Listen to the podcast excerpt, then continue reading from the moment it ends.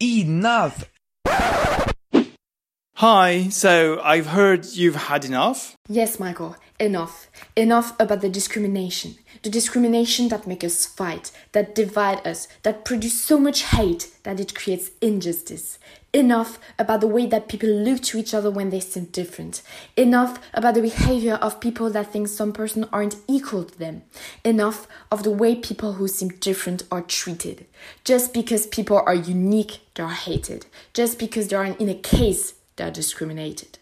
Because we think another way, because we have another religion, another skin color, another language, another sexual orientation, or for any other reason, there would be discrimination, which is abject.